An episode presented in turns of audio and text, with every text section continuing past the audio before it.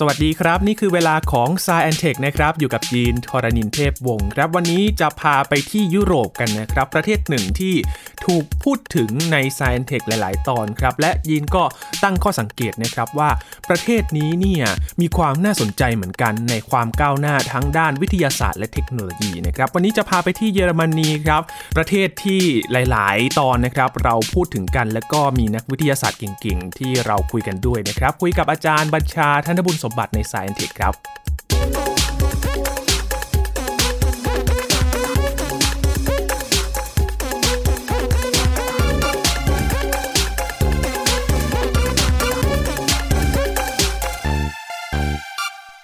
ถ้าพูดถึงเยอรมนีคุณผู้ฟังนึกถึงอะไรกันบ้างครับ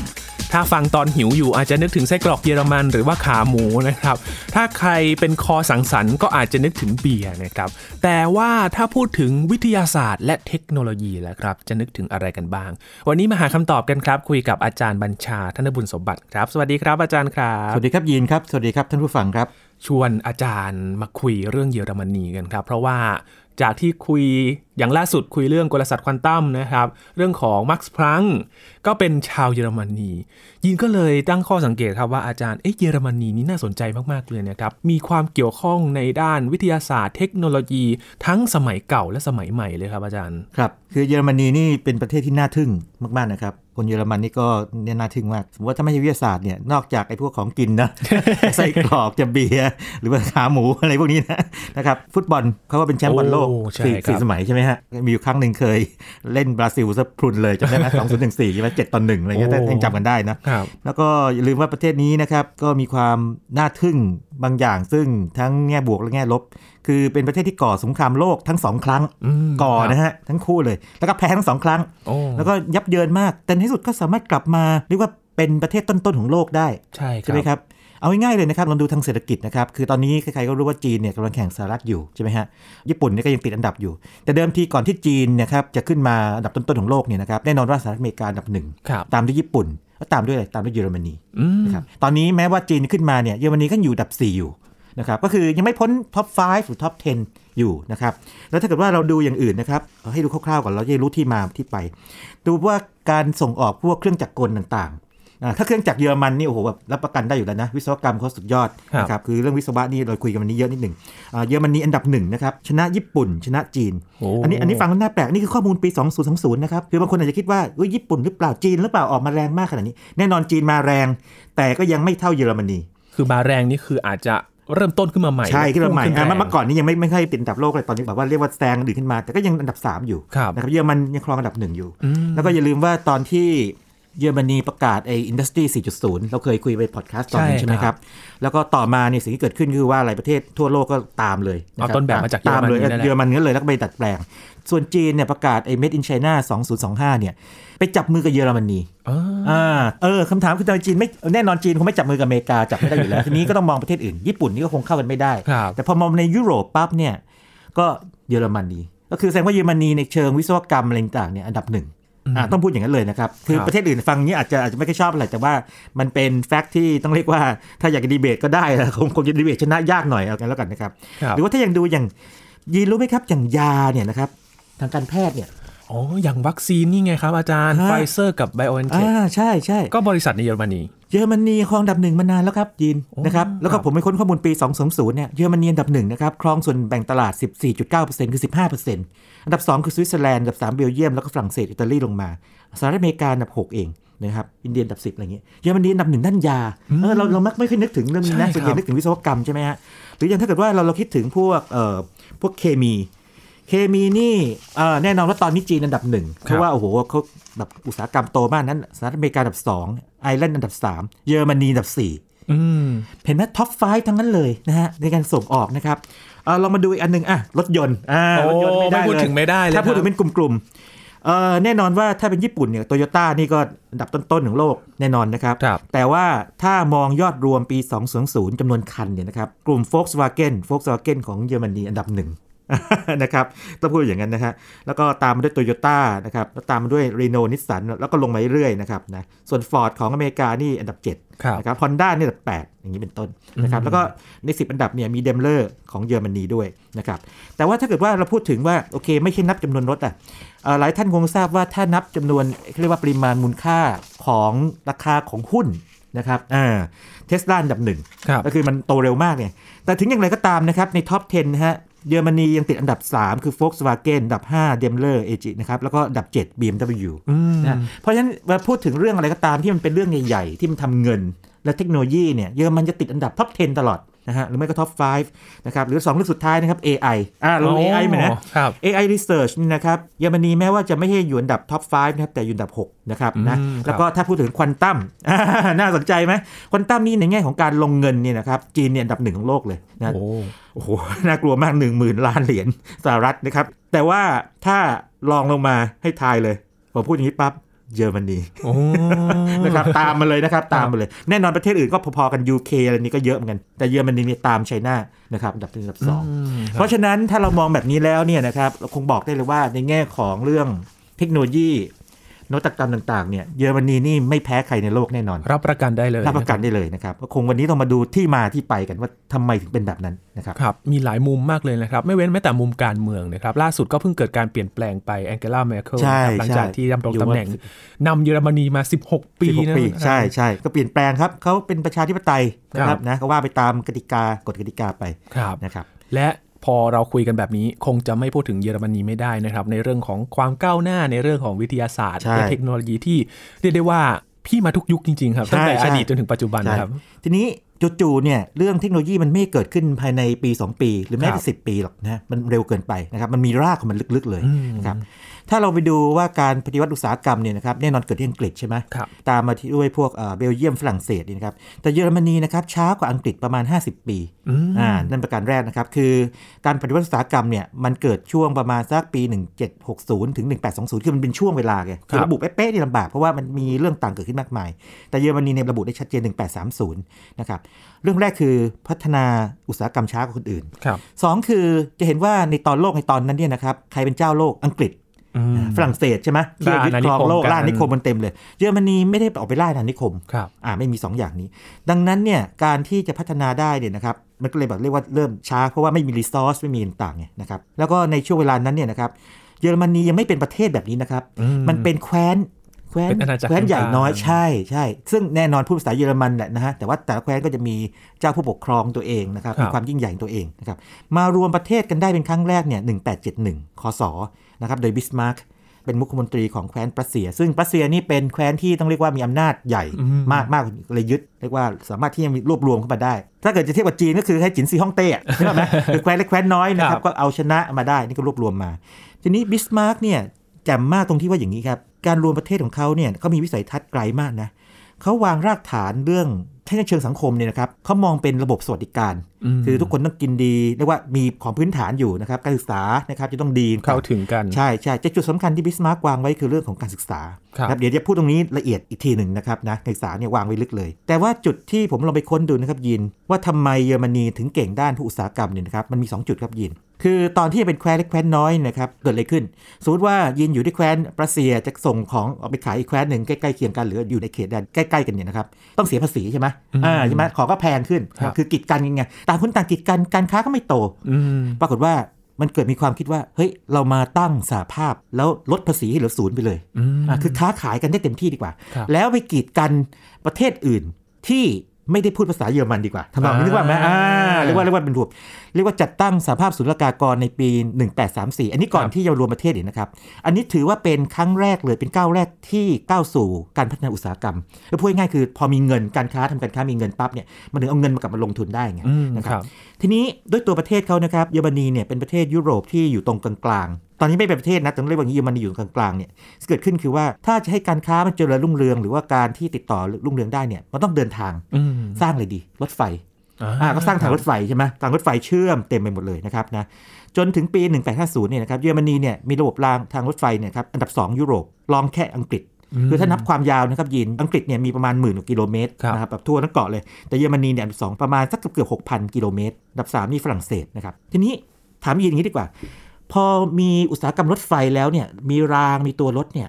มันจำเป็นต้องใช้เทคโนโลยีอะไร เทคโนโลยีที่สำคัญมากๆเลยอืมก็ต้องเป็นพวกเหล็กอ๋อใช่ไหมครับสร้างเหล็กรางใช่ทำสร้างรางถไฟแล้วก็ที่สำคัญคือมันเป็นเครื่องจักรอืมอุตสาหกรรมเครื่องจักรเข้ามา นี่ครับ จุดนี้เลย อุตสาหกรรมที่เข้าไปเรียกว่าทำให้เยอรมนีเนี่ยเราเรียกว่าก้าวกระโดดครั้งแรกคืออุตสาหกรรมเหล็กแล้วก็เครื่องจักรกลครับลองคิดดูว่าถ้าเกิดว่าต้องการสร้างรางรถไฟ สร้างตัวรถไฟ สร้างระบบเบรกต่างๆเนี่ยนะครับก็ต้องผลิตชิ้นส่วนได้อืมนะครับวิศวกรรมก็เข้ามาครับนะแล้วก็บิสมาร์กนี่ก็มีนโยบายว่าการที่จะทำอย่างนี้ได้มันก็ต้องมีช่างหรือวิศวกรที่เก่งอ่าเขาวางอืมสร้างโอ้โหพวกสถาบันต่างๆ เอาไว้มากมาย ก่อตั้งมหาวิทยาลัยด้านเทคนิคนี่เยอะแยะหลายที่เลยนะครับแล้วก็ทุ่มงบประมาณด้านการศึกษาลงไปครับ นะครับและก็จุดนี้เป็นจุดสำคัญมากนะครับ ซึ่งพอเราเข้าใจจุดนี้ปั๊บเนี่ยเราเห็นว่าวิศวกรรมเยอรมนีเนี่ยเติบโตมาจากอุตสาหกรรมหนักพวกนี้ก่อนนะครับอืมถือว่าเป็นการวางรากที่สำคัญมากๆเลยมากนะครับมากที่สุดเลยครับยิน เพราะว่าอุตสาหกรรมเหล็กของเยอรมนีนะครับคือเขามีแหล่งแร่เหล็กนะอืมนะครับเดิมทีนะฮะตอนที่ไม่มีรถไฟเนี่ยนะครับก็ต้องขนไปโอ้โหไกลๆใช่ไหมใช่โอ้โหมันมันมันต้นทุนสูงมาก แต่พอมีรถไฟมันลดต้นทุนลงไปไงนะครับทำให้เติบโตเร็วมาก แล้วก็พวกเครื่องจักรกลนี่ก็รู้อยู่แล้วว่าถ้าทำได้ปั๊บเนี่ยก็แจ๋วเลยครับ แล้วก็เยอรมนียังมีแนวคิดอีกอย่างหนึ่งคือว่าการศึกษาของเขาเนี่ยจะผูกกับอุตสาหกรรมอย่างแนบแน่น คือนอกจากรัฐให้เงินอุดหนุนการศึกษาแล้วเนี่ยนะครับ ตัวอุตสาหกรรมเองยังให้ทุนวิจัยอืมนะครับอากาศวิชาการในมหาวิทยาลัย ข้อนี้เนี่ยเป็นจุดแตกต่างกับประเทศอื่น เช่นอังกฤษ ซึ่งปฏิวัติอุตสาหกรรมมาก่อน คืออังกฤษเนี่ยเป็นผู้ดีนิดหนึ่ง สมมติว่าคืออย่างนี้ สมมติว่ามีนักวิชาการคนหนึ่งนะครับคิดอะไรบางอย่างที่มาได้นะ เขาก็ต้องแบบว่าเรียกว่าอย่างนี้ไม่ทำธุรกิจด้วยตัวเอง ถ้าขืนทำเนี่ยจะถูกคนในวงการวิชาการมองไงเหล่บอกว่า เฮ้ย คุณเป็นนักวิชาการคุณต้องวางตัวให้แบบดูแบบสูงสมส่ฐางนะหน่อยเออนี่คุณไปทำธุรกิจเหมือนกับแบบหน้าเงินหรือเปล่าจะเป็นอย่างนั้นแต่เยอรมนีบอกว่าไม่ได้ ประเทศเราไม่มีอาณานิคมครับเริ่มปฏิวัติอุตสาหกรรมก็ช้ากว่าชาวบ้านอืมใช่ไหมต้องห้าสิบปีเนี่ยฮะคือมามัวแล้วว่าโอ้ยโอ้ยอย่างนี้ไม่ได้โอ้ยระเหยนะคือพูดง่ายๆคือ practical กว่าไงครับไม่ได้ทุกอย่างที่สร้างมาเป็นความรู้เปลี่ยนเป็นเงินเปลี่ยนเป็นเงิน แล้วก็จุดนี้จุดทำให้เขาโต นะครับยินเพราะฉะนั้นเราเราจะเจอเรื่องนี้แบบซ้ำๆเป็นประจำว่าอุตสาหกรรมของเยอรมนีเนี่ยจะผูกพันกับสถาบันการศึกษาทั้งการศึกษาขั้นสูง กับการศึกษาพวกกับช่างเทคนิคเนี่ยวิชาชีพเนี่ยมากเลยนะครับอืมนี่หัวใจเขาเลยครับตรงนี้ครับ จะเห็นถึงความที่จะมุ่งเน้นไปถึง สายอาชีพโดยเฉพาะเลยนะครับใช่เฉพาะใช่ทางไปเลย ใช่ใช่ครับ ผมให้ข้อมูลนิดนึงนะฮะ พอดีมีเพื่อนนักวิจัยนะครับ ซึ่งเก่งมากดรสราวุฒิเลิศพลังสันตินะครับ ซึ่งเป็นวิศวกรที่จบมาจากเยอรมนีครับนะครับนะผมก็เขียนถามเอ่อท่านไปนะครับ แล้วก็ท่านก็ตอบมาดีมากเลย ผมถามว่าทำไมเยอรมนีถึง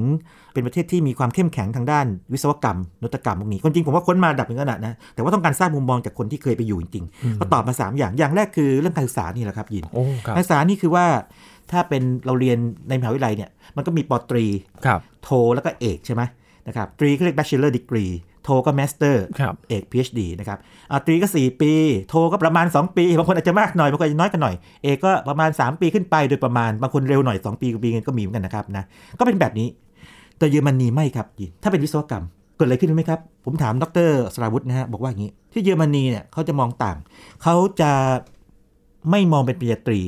เขาจะคล้ายๆกับว่าปริญญาตรีที่เรียน4 ปีเนี่ยทั่วโลกเนี่ยนะครับใช้ระบบมาตรฐานทั่วโลกเนี่ยไม่เอาเอา 6 ปี 6 ปีเนี่ยนะครับ6ปีเนี่ยเรียกว่าเป็นดิ p l o m engineer นะครับดิ p l o m engineer นะครับนะ6ปีนี่ต้องมีการฝึกงานกับอุตสาหกรรมอย่างน้อย 2 ครั้งครับครั้งหนึ่งตอนปี 2 อีกครั้งหนึ่งตอนเรียกว่าก่อนทำตีสิสจบ แล้วยีนลองคิดดูครับ ถ้าจับรวบควบรวมคล้ายๆปริญญาตรี 4 ปีบวกโท 2 ปีเนี่ยแล้วเข้มข้นมากแล้วต้องฝึกงานอุตสาหกรรม 2 ครั้งเนี่ยอืมเก่งแน่นอนโอ้นะครับเก่งแน่นอนนะฮะ ทุกคนก็จะเป็นแบบนี้หมดครับดังนั้นเนี่ยคนที่จบวิศวกรรมมาจากทางเยอรมนีเนี่ยนะครับไอีตรงดิโพลมเนี่ยเรียกว่านอกจากทฤษฎีแม่นแล้วยังเก่งด้วย เชี่ยวเลยแหละใช่ทีนี้ถ้าไม่เป็นแบบนี้เนี่ยก็มีอีกระบบหนึ่งคือระบบวิชาชีพ ถ้าเป็นบ้านเราเนี่ยอาจจะมองเป็นช่างเทคนิคช่างกล ซึ่งเราอาจจะมองว่าเป็นแค่เป็นลูกมืออมเก่งอะเก่งรู้ แต่ว่าเมื่อเทียบกับคำว่าวิศวกรแล้วมันต่างกันเนอะครับโอ้แต่ไม่เลยครับยินคำว่าช่าง เทคนิคหรือว่าอะไรของเยอรมนีนี่นะครับเก่งนะครับคือรู้ทฤษฎีด้วยเขียนแบบเป็นเออก็คือเป็นวิศวกรของเราเนี่ยแหละจะว่าไปแล้วนะครับอืมแถมเงินเดือนเนี่ยสูงด้วยนะครับดรสราวุฒิบอกผมว่าตอนที่ไปเรียนเนี่ยนะครับคนที่จบสายทางไม่วิชาชีพพวกนี้นะฮะขับ BMW นั่นเลย แล้วก็เด็กเยอรมันจำนวนมากเลยนะครับ เรียนแบบนี้เลยโอ้อ่าครับคือแบบเรียนแบบสายช่างเพราะว่าประกอบอาชีพได้ชัดเจนมาก แล้วบางคนที่เป็น professor เก่งๆเนี่ยจะเอ่อเรียนสายช่างก่อนจนแบบว่ามีความเชี่ยวชาญเรื่องแบบลงมือเยอะมมากนะลงมือเยอะมากเลยนะครับกับอุตสาหกรรมแล้วก็เรียน แล้วก็ไปต่อระบบมหาวิทยาลัยอีกทำให้ยิ่งเก่งหนักเข้าไปอีกโอ้แบบลึกก็เลมียพื้นฐานใช่การปฏิบัติมาอย่างดีเพราะฉะลยนั้นเนี่ยเห็นว่าระบบการศึกษามีส่วนสำคัญอย่างยิ่งครับนะครับให้ความสำคัญกับทางสายอาชีพมาก ๆเลยนะครับ แล้วก็ค่อยไปเสริมเรื่องของความเชี่ยวชาญในระดับมหาวิทยาลัยไปอีกทีใช่หนึ่งใช่ก็จะทำใช่ให้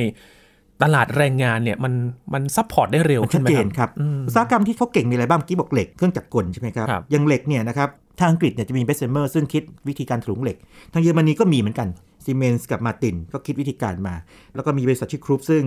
ผลิตพวกเกี่ยวกับรางรถไฟหัวรถจักรเนี่ยนะครับได้อย่างอันดับโลกนะครับอุตสาหกรรมอะไรอีกที่เยอรมนีโด่งดัง ไฟฟ้าซีเมนส์ ซีเมนส์ซีเมนส์ที่เยอรมนีนะฮะ1847 นะครับนะโอเป็นนักประดิษฐ์นะครับเอ่อแวร์เนอร์ฟอนซีเมนส์เนี่ยนะครับคิดระบบโทรเลขนะครับลิฟต์ไฟฟ้าตัวแรกของโลกไดนาโมรถเมล์ไฟฟ้าต่างๆ แล้วก่อตั้งบริษัทเอ่อซีเมนส์ขึ้นมานะครับครับความจริงเนี่ยนะครับเรื่องไฟฟ้าที่มันน่าทึ่งคืออย่างนี้ ถ้าใครอ่านประวัติไอน์สไตน์เนี่ยนะครับเข้าใจว่าลุงไอน์สไตน์คนหนึ่งเนี่ยก็มีบริษัททำพวกเครื่องจักรไฟฟ้าเหมือนกันอืมด้วยไฟไฟฟ้าเหมือนกัน แล้วถ้าเกิดว่าเรื่องควอนตัมเนี่ยนะครับเคลมกันว่าแม็กซ์พลังค์เนี่ยนะครับที่ศึกษา black body ก็เป็นเพราะว่าอุตสาหกรรมไอ้พวกหลอดไฟมันกำลังโตไงครับนึกภาพไหมวิศวกรก็โอเค พวกช่างก็ทำไปผลิตหลอดไฟออกมา แต่ว่าด้วยความเป็นนักฟิสิกส์ก็สงสัยว่าทำไมมันถึงแสงสีนี้สีนั้นอืมอุณหภูมิเท่านั้นเท่านี้ เกิดเป็นทฤษฎีควอนตัมขึ้นมา ซึ่งพัฒนาไปเป็นกลศาสตร์ควอนตัมมันมันจะเชื่อมโยงกันหมดเลยครับยินครับ คือถ้ามองไทม์ไลน์เนี่ยคือมันขนานกันไปหมดเลยนะครับ เกิดขึ้นพร้อมๆกันหลายใช่อย่างใช่เลยเราเรามองเป็นเซี่ยวๆไม่ได้คือครับเรามองเซี่ยวๆเราจะไม่เห็นภาพใหญ่ แต่พอเรามองมองแบบภาพที่มันต่อกันเป็นจิ๊กซอว์แบบนี้นะครับ ผมถึงเล่าเรื่องเรื่องเกี่ยวกับควอนตัมหลายตอน แล้วก็เรื่องเยอรมนีเนี่ยมันจะแค่โยงเข้ามาให้เห็นด้วยกันว่า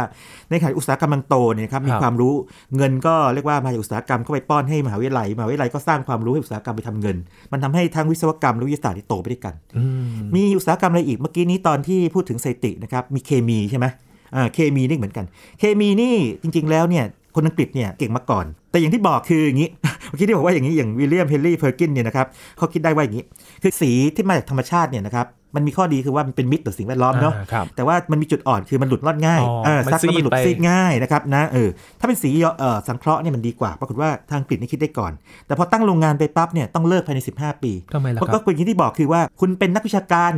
คุณมาทำเงินแบบนี้นี่มันเสียศักดิ์ศรีอ๋อเออก็ก็ต้องแบบนั่นไป ปรากฏว่าเยอรมันไม่คิดอย่างนี้ไง เยอรมันไปเอามาเลย แล้วก็นี่ตั้งโรงงานลุยเลย ปรากฏว่าใช้เวลาไม่นาน เยอรมันผลิตสีสังเคราะห์ได้อันดับหนึ่งของโลกโอ้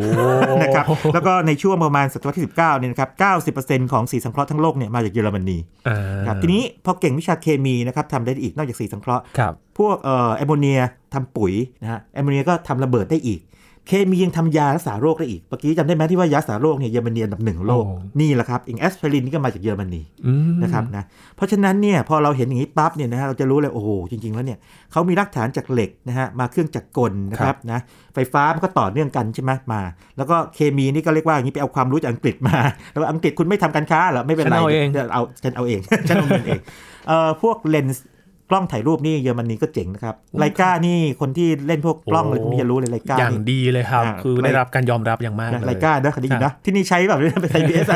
น่าจะมีบางบางกล้องบางรุ่นนะที่ใช้อยู่ อย่างโทรศัพท์มือถือบางรุ่นก็ร่วมมือกับไลกาไลกาใช่ไหมครับใช่ไหมเออคาร์ลไซส์นี่ก็เยอรมันครับเขาก็แข่งกันอย่างนี้นะครับนะแล้วก็จะมีพวกเอ่ออุตสาหกรรมอีกอันหนึ่งที่ยิ่งใหญ่มากเมื่อกี้พูดไปแล้วคือยานยนต์ครับยานยนต์ต้องเอาสักหน่อย อันนี้สำคัญมากเพราะว่าถ้าถามว่ารถยนต์คันแรกของโลกเนี่ยใครคิด เยอรมนีแหละครับ เยอรมนีรถเบนซ์ครับอ๋อ Mercedes-Benz คาร์ลเบนซ์นะครับเมอร์เซเดสเบนซ์นะครับ แต่เป็นรถที่เรียกว่าอย่างนี้ อย่าลืมว่าอันแรกของโลกเนี่ย ถ้ามองจากสมัยใหม่ปัจจุบันเนี่ย มันก็คงดูเด็กๆหน่อยเนอะแต่ว่าอ่า โอ้โห จากไม่มีจากรถม้าโอ้เอามาเป็นรถเครื่องยนต์เนี่ยนะครับนะครับคาร์ลเบนซ์คิดขึ้นมานะครับ เป็นรถ 3 ล้อนะเออข้างหน้ามีล้อเดียวข้างหลังมี 2 ล้อนะครับลูกสูบเดียวนะครับนะเออแต่ว่าใช้น้ำมันไงครับเบนซินนะครับนะ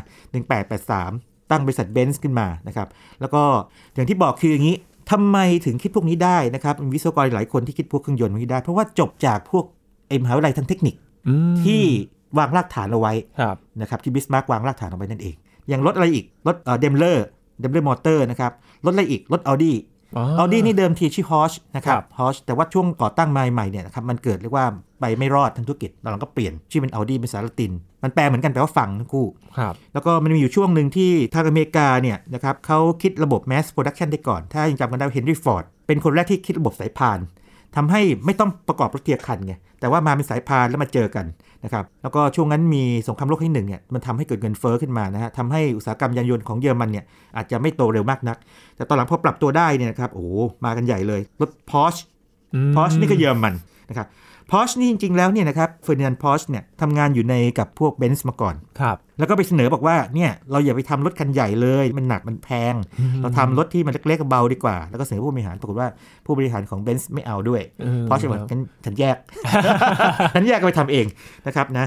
แล้วก็มันมีเรื่องของการเมืองมาแทรกแซงนิดนึงด้วยคือช่วงนั้นเป็นช่วงสงครามโลกครั้งที่สองครับคือเยอรมนีเนี่ยแพ้สงครามครั้งที่หนึ่งไปแล้วนะครับครั้งที่สองอดอล์ฟฮิตเลอร์ขึ้นมาปั๊บเนี่ยอดอล์ฟฮิตเลอร์นี่ขึ้นมาได้เพราะว่าเศรษฐกิจมันตกต่ำไง จากที่มันเริ่มจากอเมริกามาก่อน ตกต่ำยังไงเดี๋ยวเล่าให้ฟังคร่าวๆอย่างนี้เลยนะครับ คือ ยุโรปตอนรบกันมากๆในสงครามโลกครั้งที่หนึ่งเนี่ยนะครับสิ่งที่เกิดขึ้นคืออย่างนี้ก็มัวพะวงกับการรบกันอะไรใช่ไหมอืมกำลังการผลิตก็ลดลงถูกไหมอ๋ออเมริกาซึ่งไม่ได้รบกับเขานี่สบายเออฉันก็ผลิตของไปขายยุโรป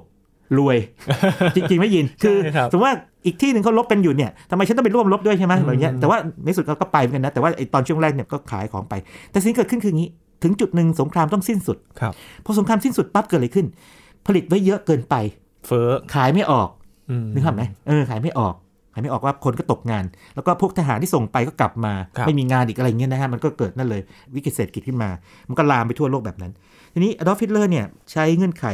อะตรงนี้เนี่ยเป็นจุดหนึ่งที่มันเกิดภาวะเศรษฐกิจตกต่ำเนี่ยแบบว่าขึ้นสู่อำนาจ แล้วก็สร้าง 2 อย่างอย่างน้อยๆนะครับ อย่างหนึ่งคืออย่างนี้ เยอรมนีเนี่ยจะมีระบบถนนที่เรียกว่ารถวิ่งเร็วได้ไม่จำกัดเรียกครัว่าบตัวบาน ที่ฮิตเลอร์มองว่ามันต้องมีแบบนี้คือลงทุนในภาครัฐนะครับขณะเดียวกันเนี่ยก็สร้าง Volkswagen Volkswagen เนี่ยเป็นภาษาเยอรมันแปลว่ารถยนต์ของประชาชน คือคือถ้าจะพูดภาษาแบบของเราก็คืออย่างนี้เป็นประชานิยม ราคาถูกทุกคนซื้อได้เข้าถึงง่ายอ่านะครับปรากฏว่าอย่างนี้ประกาศเลยบอกว่าให้เฟอร์ดินานด์พอชเนี่ยตอนนั้นซึ่งยังไม่ได้สร้างรถพอชขึ้นมานี่นะครับบอกว่าอย่างนี้ คุณมาออกแบบรถ Volkswagen รุ่นหนึ่งมานะฮะแล้วเดี๋ยวเราจะขายคน มาคนเยอรมัน3 0 0 0 0 0 คนมามาผ่อนซื้อมาเลยแต่ปรากฏว่ายังไม่ทันสำเร็จเนี่ยนะครับต้องยกเลิกเพราะว่าเยอรมันไปปลุกโปแลนด์ก่อนสงครามโลกครั้งที่สองนะครับต้องไปสร้างรถถังอะไร พวกนักอุตสาหกรรมพวกนี้เลยต้องผันตัวครับ BMW เนี่ยเดิมทีเคยเรียกว่าสร้างชิ้นส่วนของพวกเครื่องบินเนี่ย ก็ต้องลงไปทำพวกของที่มันเกี่ยวกับเรื่องการสู้รบ ทุกคนต้องลงไปหมดเลยนะแม้แม้แต่ Porsche เนะครับจริงๆ แล้วเคยออกแบบรถถังมาก่อนด้วยเอออันนี้เป็นประวัติที่น่าสนใจเหมือนกันนะนะครับนะพูดง่ายๆคือตอนช่วงสงครามเนี่ยทุกคนต้องปรับตัวหมดเลยครับโเป็นอย่างนั้นไปครับนะแต่ว่าในสุดพอสงครามสงบไปปั๊บเนี่ยนะฮะเกิดอะไรขึ้นพวกค่ายรถต่างๆ ที่ถูกปรับตัวเนี่ยฮะถ้าไม่ถูกระเบิดทิ้งอย่างเช่นรถ BMW ในยโรงงานถูกระเบิดนะฮะคนก็ถูกย้ายไปนะครับบางคนก็ถูกจับบ้างอะไรบ้างเนี่ยก็สิ้นเนื้อประดาตัวไปนะครับแต่ในที่สุดก็ฟื้นมาทำไมฟื้นครับยินเพราะว่า ต่อให้โรงงานถูกพังทลายไปแต่ความรู้มันยังอยู่ในตัวไงอืมอ่าเยอรมนีนี่ฟื้นด้วยความรู้นะครับครับบวกกับโครงการช่วยเหลือจากทางอเมริกาและโครงการมาแชลที่ต้องช่วยเพราะอย่างนี้ครับ ตอนนั้นเนี่ยอเมริกานี่แน่นอนต้องสู้กับโซเวียตคอมมิวนิสต์แล้วก็อย่าลืมว่าทางฝั่งตะวันออกเนี่ยมันเป็นโซเวียตใช่ไหมตอนนั้นใช่ไหมแล้วเยอรมนีเนี่ยมันเป็นแค่แค่เป็นกันชนอยู่ไงครับอ่าเพราะฉะนั้นต้องช่วย คือหลังสงครามโลกครั้งที่สองเนี่ยนะครับเยอรมนีถูกแบ่งเป็นตะวันออกตะวันตกตะวันออกนี่โซเวียตเอาไปตะวันตกนี่ทางฝั่งโลกเสรีนิยมเอาไปเนี่ยก็บอกไม่ได้ต้องช่วย เยอรมนีตะวันตกให้มากๆ เพื่อให้เข้มแข็งให้คนไม่จนอืมจะได้ไม่กลายเป็นคอมมิวนิสต์เพราะถ้าเกิดเป็นคอมมิวนิสต์ปั๊บเนี่ยเดี๋ยวมันลามอืมนะครับครับโอ้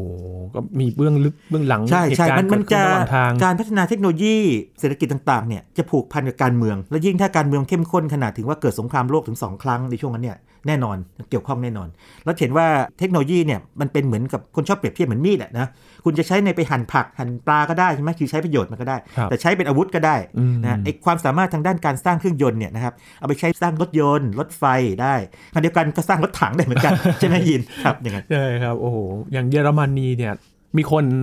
ก็นำเสนอผ่านสื่อนะครับเป็นแผนที่ต่างๆ ก็จะเห็นว่าแต่ละเมืองเนี่ยคือกระจายอยู่ทั่วเยอรมนีเลยนะครับ จุดนี้ Volkswagen เมืองนี้เป็นเมืองของ Mercedes อ่า Benz ใช่เมืองนี้ใช่เป็นของใช่ก็มี BMW เป็นอาณาจักรของเขาเลยนะฮะยิ่งใหญ่มากนะครับ แล้วก็อย่าลืมว่าเมื่อกี้บอกโฟกซ w เกนเนี่ยอันดับหนึ่งของโลกนะแต่ว่ามันมีมีหลายแบรนด์อยู่ในในเครือเขานะครับใหญ่มากแล้วก็พอหลังหลังสงครามโลกมาเนี่ยนะครับอย่าง Porsche เนี่ยกับลูกชายนะมาสร้างรถสปอร์ตกันดีกว่า เพราะว่ารถสปอร์ตที่มีอยู่ตอนนั้นไม่ถูกใจเลย ไม่ถูกใจเอางี้ดีกว่านะ Mercedes-Benz เนี่ยครับก็เรียกว่ารับเอาพวกระบบ mass production ของทาง Ford มามาทำนะครับนะแล้วก็มีเครื่องยนต์เบนซินนะครับ BMW เนี่ยนะครับซึ่งจะเก่งเรื่องระบบเบรกนะครับกับการกระจายน้ำหนักของรถยนต์เนี่ยก็จะไปสร้างรถยนต์ ซึ่งจะทำให้เกาะถนนดีไงนะครับอันนี้เป็นเป็นความภูมิใจของเขานะครับนะส่วน Volkswagen เนี่ยเดิมทีเคยถูกทางอังกฤษเนี่ยยึดไปบริหาร แต่ว่าบริหารแล้วมันก็ยังไม่ค่อยฟื้นเท่าไหร่นะก็คืนให้ผู้บริหารเยอรมันปรากฏว่าออกมาทีตอนหลังเนี่ย Volkswagen จะสร้างรถเต่าคล้ายๆเคยเห็นเนาะรถรถเต่าครับ Volkswagen นะซึ่งคลาสสิกมากนะครับ 10 ปีออกมาหนึ่งล้านคันเนี่ยขายได้โอ้นะกลายเป็นรถที่แบบพอพูดว่ารถเต่าปั๊บทุกคนจะนึกภาพออกมาเลย Volkswagen เลยเออมันมันจะนึกถึง Volkswagen ทันที เป็นอะไรที่มีอัตลักษณ์สูงมาก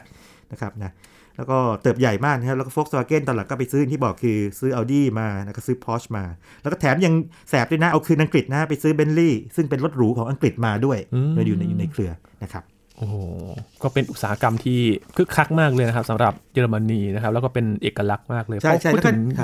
รถยุโรปเนี่ยคือมีความคงทนแข็งแรงนะครับอาจารย์ใช่ใช่และแน่นอนว่าตอนนี้คงจะไปแข่งทางรถไฟฟ้ารถอะไรอย่างนี้เดี๋ยวคงต้องดูกันนะครับว่าจะเอาชนะเทสลาอะไรพวกนี้ได้ยังไงหรือต่างนะฮะหรือทางจีนได้ยังไง ก็ก็เขาคงมีมีวิธีคิดอยู่นะครับครับผมมีในมุมไหนที่น่าสนใจอีกครับ อย่างด้านวิศวกรรมนี่โหมีหลายด้านเลยนะครับอาจารย์ มันจะมีบางด้านนะครับที่ยังไม่มีใครเคยอธิบายนะวิศวกรรมเนี่ยพออธิบายได้แล้วนะครับว่าเกิดจากการศึกษาที่ให้ความสำคัญกับอุตสาหกรรม และการลงมือจริงครับนะและอุตสาหกรรมเล่นด้วยนะครับแล้วก็อย่างที่บอกคือทั้งมีทั้งวิชาชีพ แล้วก็มหาวิทยาลัยเนี่ยนะครับบางคนก็บอกว่าทางวิศวกรรมที่เก่งก็เพราะอย่างนี้ด้วยเพราะว่าทุกอย่างที่เป็นวิศวกรรมแบบเยอรมนีจะต้องแบบเป็นเลิศอันดับหนึ่งนะครับเรียกว่าคุณภาพสุดยอด นะฮะถ้าไม่ไม่ทนทานก็ต้องดีไซน์เนียบที่สุด หรือว่าล้ำหน้าล้ำสมัยที่สุดนะครับแล้วเขาลงทุนในแง่ของการทำนวัตกรรมเยอะมากเลยนะครับลงเงินไปเยอะจะเห็นว่าการสร้างสถาบันต่างๆนี่เยอะมากอืมนะครับครับไม่เฉพาะวิศวกรรมนี่นะต้องพูดอย่างนั้น แล้วก็ที่สำคัญคือสังคมเขาเนี่ยให้ความสำคัญกับพวกวิศวกรนะครับพอพูดว่าเป็นช่างวิศวกรปั๊บเนี่ยโอ้โหสุดยอด คืออย่างอย่างบ้านเราเนี่ยยินต้องถามงี้อาชีพไหนที่รับการยกย่องที่ผ่านมาเยอะสุดเลย ก็ตอบคือหมอ ส่วนใหญ่อืใช่ไหมครับอ่าแพทย์ใช่ไหมถ้าพูดนักการเมืองปั๊บทุกคนจะเอะใจกันนิดนึงก่อนนิดนิดนิดมีนิดนิดนิดนิดบางคนอาจจะชอบบางคนแบบนิดนิดนะแต่พูดว่าแพทย์เนี่ยก็จะได้ความยอมรับสูงครับแต่พูดวิศวกรก็สูงเหมือนกัน แต่ว่าผมไม่แน่ใจนะว่าระหว่างวิศวกรกับแพทย์ในประเทศไทยเนี่ยนะครับในบ้านเราเนี่ยสังคมเรานี่ไหนสูงกันแต่ว่าเข้าใจว่าแพทย์น่าจะสูงกว่าอืมนะฮะครับมากเหมือนนิดนึงสักนิดนึงแล้วกันนะเป็นอย่างนั้นไป แต่เยอรมนีนี่วิศวกรนี่อันดับต้นๆเลยโอ้นะครับดินสูงมากเพราะฉะนั้นนี่เป็นปัจจัย ทีนี้มันจะมีบางมุมเมื่อกี้ที่ยินถามคือว่าถ้าไม่ใช่วิศวกรรมล่ะอืมผมลองไปถามตัวเองดูบอกว่า ในกรณีของพวกวิทยาศาสตร์โดยเฉพาะฟิสิกส์เนี่ยเกิดอะไรขึ้น พบว่าอย่างนี้ครับ พวกที่คิดอะไรได้แปลกๆออกมาเนี่ยนะครับมักซ์พลังค์เอยไฮเซนแบร์กเอยต่างๆมักซ์บอร์นต่างๆพวกนี้นะฮะพวกนี้นี่จะต้องเรียนปรัชญาตั้งแต่เด็ก ๆ เลย คือเรียนคืออ่านนะอย่างไอน์สไตน์นี่จริงๆเป็นยิวก็จริงเนี่ยแต่ว่าเกิดภายใต้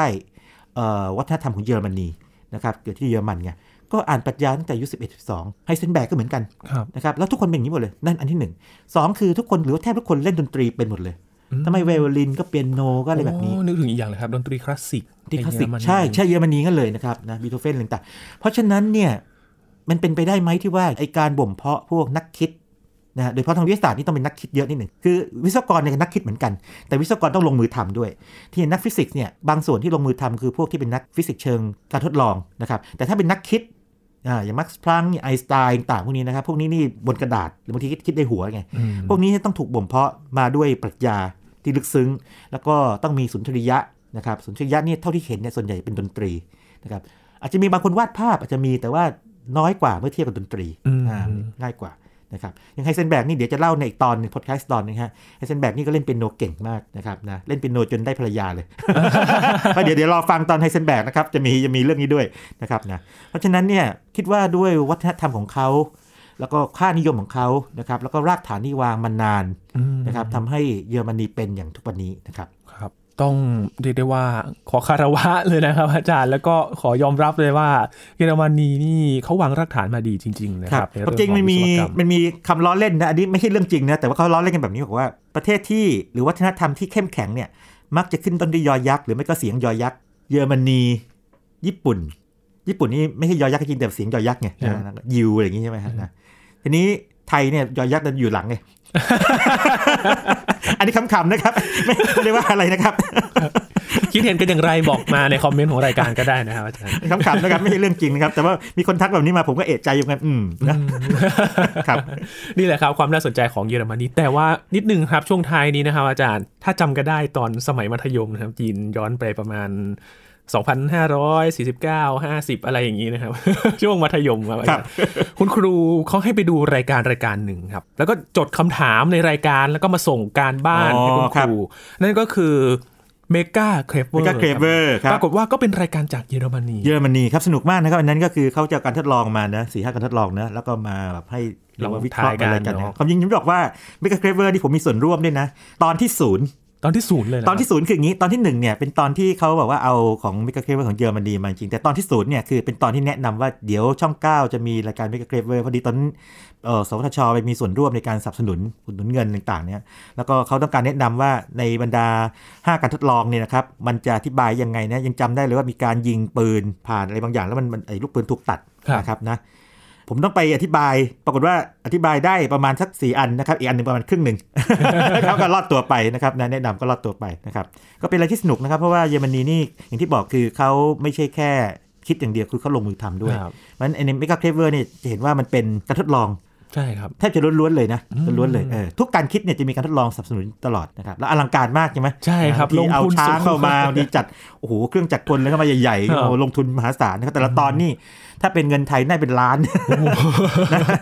ขนาดนั้นนะครับครับ เหมือนเป็นส่วนหนึ่งที่จะเห็นว่าความพยายามในการสื่อสารให้กับประชาชนรู้ด้วยนะครับว่าการสื่อสารด้านวิทยาศาสตร์ในรูปแบบนี้เนี่ยมันก็เป็นอีกรูปแบบหนึ่งที่ทำให้คนสนใจได้เหมือนกันใช่ใช่แล้วก็ทิ้งท้ายไว้อย่างนี้นะครับเยอรมนีเนี่ยนะครับความจริงทุกคนรู้อยู่ดีอยู่แล้วคือว่าสมมติถ้าจะเรียนทางวิศวกรรมเนี่ยนะครับก็จะไปเยอรมัน เขามีนโยบายให้ดูดพวกหัวกะทิในประเทศทางแถบยุโรปเข้าไปด้วยไปเรียนอ๋อให้ทุนให้อะไรต่างๆแบบนั้นนะครับครับอะอันนี้อันนี้ผมลองไปอ่านดูนะเด็กจากสเปนจากทางอิตาลีต่างอะไรนะพวกนี้นะฮะหรือประเทศที่ทางยุโรปที่เล็กๆหน่อยอะไรอย่างนี้นะฮะไปเรียนเยอรมันกันเลยโอ้นะบอกว่าเออบอกว่าเรียนแล้วกลับไปเนี่ยเขาทั้างมั่นใจว่าน่าจะมีงานทำอะไรอย่างเงี้ยนะฮะเพราะว่ามัน practical มากอืมนะครับครับนี่แหละครับเยอรมนีที่เราพูดถึงกันใน s ายเทคตอนนี้นะครับทั้งในเรื่องของวิทยาศาสตร์เทคโนโลยี รวมถึงรากฐานที่สำคัญนะครับ คงจะเป็น จุดจุดหนึ่งนะครับที่อยากจะให้เอาไปต่อยอดในเชิงนโยบายของประเทศไทยเราด้วยนะครับ วันนี้ขอบคุณอาจารย์บัญชามาก ๆ เลยยินนะดีครับมากเลยครับ ครั้งหน้าเราคงจะมีประเทศอื่นมาคุยกันนะครับอาจารย์อ่าว่าแน่จะนอนเป็ยัครับไงคงมีแง่บวกแง่ลบต่าง ๆ หรือว่าบทเรียนที่เราจะสามารถเรียนรู้ได้นะครับแล้วเพื่อที่ว่าประเทศไทยของเราจะได้สร้างแบรนด์ของเราที่เอ่อเด่นไปทางบางเรื่องที่เรา น่าจะทำแล้วเกิดประโยชน์นะครับต่อสังคมไทยและโลกด้วยครับครับขอบคุณอาจารย์บัญชามากๆเลยครับดีมากครับ นี่คือ Science Tech นะครับคุณผู้ฟังติดตามรายการกันได้ที่ www.thaipbspodcast.com ครับรวมถึงพอดแคสต์ช่องทางต่าง ๆ ที่คุณกำลังรับฟังเราอยู่ครับ อัปเดตเรื่องวิทยาศาสตร์เทคโนโลยี และนวัตกรรมกับเราได้ที่นี่ทุกที่ทุกเวลากับ Thai PBS Podcast ครับช่วงนี้ยีนทรณินเทพวงศ์พร้อมกับอาจารย์บัญชาธนบุญสมบัติลาไปก่อนนะครับ สวัสดีครับ